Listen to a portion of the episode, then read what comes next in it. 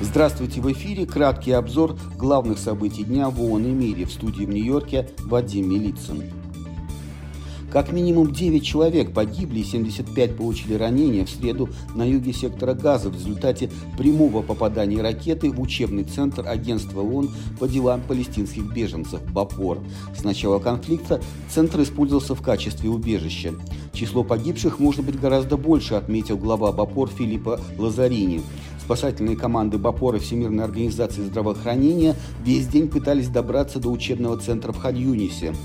Этот комплекс является четко обозначенным объектом ООН, и его координаты были сообщены израильским властям, заявил директор БАПОР по делам сектора Газа Том Уайт, добавив, что произошедшее является вопиющим пренебрежением основными правилами ведения войны находящиеся в Украине сотрудники управления ООН по координации гуманитарных вопросов сообщили о новых авиаударах в различных областях страны.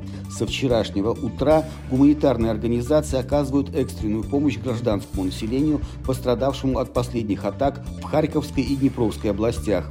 Речь идет о первой медицинской и психологической помощи, а также о раздаче материалов для аварийного ремонта жилья. Случаи нападения на жилые дома и объекты гражданской инфраструктуры Украины значительно участились в последние два месяца. По данным Всемирной организации здравоохранения, с начала года из 35 нападений на больницы по всему миру 14 произошли в Украине.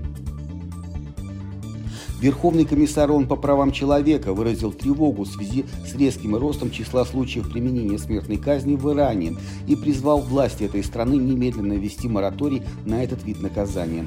С начала этого года и по сегодняшний день в Иране были казнены по меньшей мере 54 человека, сообщил Фолькер Тюрк, добавив, что смертная казнь не соответствует самому главному из прав человека – праву на жизнь.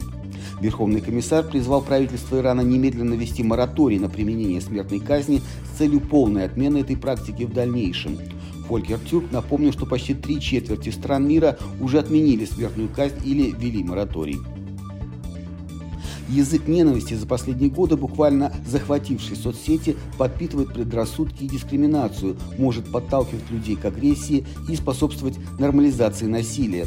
На фоне разгорающихся по всему миру конфликтов язык вражды распространяется еще больше. Именно поэтому Международный день образования, который отмечается 24 января, эксперты ЮНЕСКО в этом году решили посвятить проблеме ненавистнических высказываний. Сотрудники ЮНЕСКО провели онлайн-тренинг для нескольких тысяч учителей со всего мира по деконструкции языка ненависти. Тот же день в штаб-квартире в Нью-Йорке ЮНЕСКО собрала министров, лидеров сферы образования и преподавателей из разных стран, чтобы обсудить центральную роль образования в достижении стабильного глобального мира. Это был краткий обзор главных новостей дня. Всего вам самого доброго.